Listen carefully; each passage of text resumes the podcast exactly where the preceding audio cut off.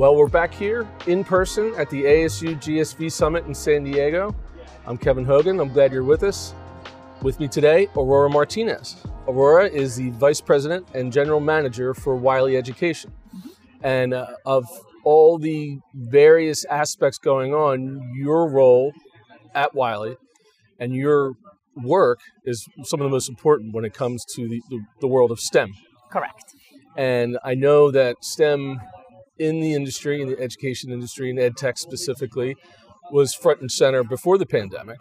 That's but right. it has taken even on a greater role as a result uh, of the, the tragedies that, that we're going through. So maybe talk a little bit about your experience in that space before all the madness started, and then how it has been affected since the, the pandemic has begun.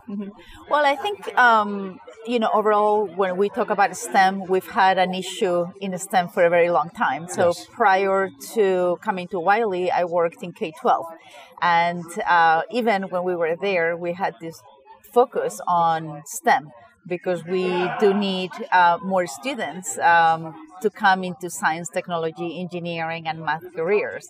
Right. And I would almost argue that by the time they come to college, it's already too late. We need to get them engaged in math.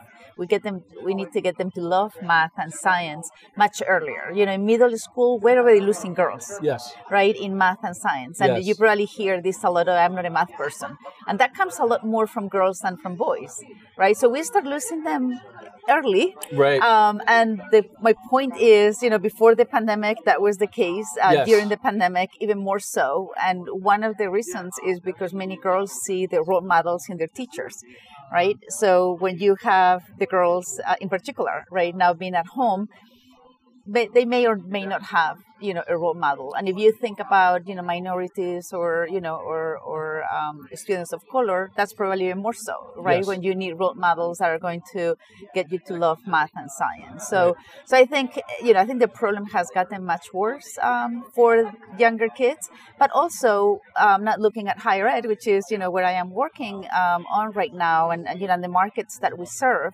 um, that engagement also happens in college. So um, recently we just got a report actually today. We just published a report by m3 and uh, one of the issues that they identified was um, you know women in stem. And you know nearly half of the women in stem careers they feel that actually not prepared you know for those jobs. Um, if you now think about college students you know who have taken those courses online if they are not engaged in math and engineering and in those careers they actually drop out So we have a deficit of having kids coming into stem. And then once they are in those uh, colleges uh, in our universities they don't stay they drop out. Half of them drop out. So think about the pipeline when we know our corporations and our companies in this country are saying what we need is more students you know and more um, workers who are you know who have technical skills. Yeah. so what does that say about our pipeline right? Even if we just want to look at it from a pipeline standpoint we are not filling the pipeline in secondary in college and then moving forward. So we do need a responsibility. We do have the responsibility and, and we do need to all work together towards having more students um, in in STEM careers.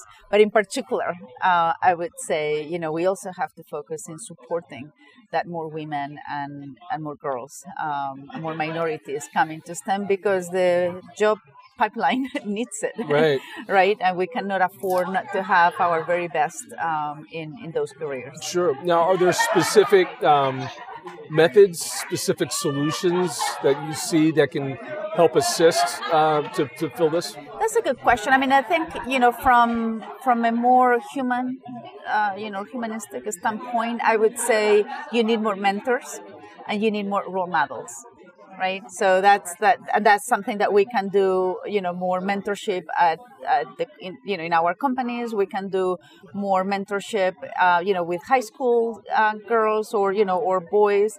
Uh, so I think men- mentorship is an important one. I think also role models. You know, and I was just saying before, um, I love it when you go into conferences like this one, and some men will say, you know, I'm I don't go on a panel if fifty percent are not women. Right. Right. Um, you know. yeah. So or- the, yeah, the, the responsibility falls upon all of us. All of us. Yes. All of us. It's just not right. It's not about you know just one one you know one group. I think Yes. it's about all of us. Um, and then more on the engagement side of it, you're asking what is the solution. You know, I think also as publishers um, or your developers of content, because we do a lot of digital, and I think that's the power of technology and net tech in particular, um, is how do we create our our digital solutions to be more engaging so that when you are into our products when you come to our platforms you love it so much that you want to stay Yeah. right Yeah. so i have like this big hairy audacious goal as i say it that i want all the students that use our wiley products in stem in math and science that they love it so much that they will choose to stay in, in college and they will choose to uh, you know one of the STEM careers. Because we what, what we do at Wiley in particular in math and science are those foundational courses. So these are the courses where your freshmen and your sophomores first come in so your college algebra or your chemistry you know those foundational courses. So we should make them so engaging that they love it and they want to stay and they want to become engineers or they want to become scientists and they want to graduate um, you know from college with those careers so i think that's what, what we can do and you know and technology is a great tool Yeah, well, um, go you know, into to some that. specifics there. I mean, in, in terms of Well, so- delivering curriculum. Yeah, so in terms of delivering curriculum, um, we have, and I am a strong believer in adaptability and in adaptive learning. So um, one of the things that we do at Wiley in math, for example, is using Alta, um, that is powered by uh, Knewton, um, which is an adaptive uh, learning engine. And what that does is that it is it's, is constantly identifying where the kids are at right and and you know and, and if if you're struggling with a question i'm going to give you an easier question or more difficult question right so that i can constantly be adapting where you are adding your learning and then providing the right exercises or solutions or homeworks that you need in order to focus on that one area. You know if if you already if you already master one skill you don't need to more practice on what you already know. You need practice in what you don't know.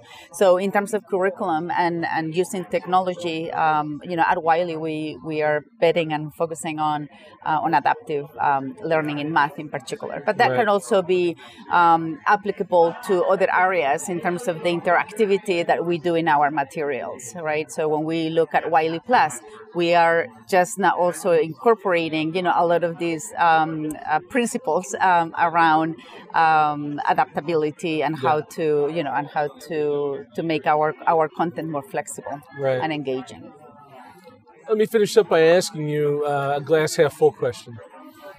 you know, the, as we progress through the pandemic and then things go forward and the, the strategies and the solutions you talk about, what's the, the, the timeline for making things right or, or, or making things, well, let's just say better? better If we can't make it all Yeah. right, um, Yeah.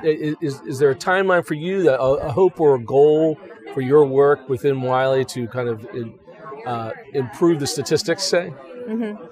That's a hard question. Um, I don't have the answer, but what I can tell you is that um, in the world today, if you're not agile, if you don't act on the sense of urgency that we have um, as, a, as a country, um, yesterday here at the conference we heard we heard um, Arne Duncan and you know and John King and they and John King in particular talked about the sense of urgency Yes. and the opportunity that we have um, to do that. So I don't have a timeline. I do think that the way that we organize our teams internally is to be more agile, to be more responsive, and it should not take us five years to develop a new platform. It should take us, you know, anywhere from 12 to 18 months, you know, to to do that. And we at Wiley we started that work much earlier, right? And the pandemic really put a little fuse on, on all of us, All of us, um, yeah. you know, to, to act quickly. And, and Wiley in that matter is not is not different. So we already have begun that work, and we, you know, we are confident that we can deliver um, more engaging uh, materials to, to our students and to serve them, right? Yeah. Um, and also focus on that equity, right? Um, Right. A lot of what we do is, um, and our our our focus and my focus in particular particular is around equity and affordability. You know, we need to also make those materials um, affordable for our students. You Yes. know, and that's what Knewton is. You know, it's also a very affordable, high quality solution Right. um, that will help us engage more students. So Right. we, we we focus a lot of our work also on equity um, and getting students into into colleges and retain them.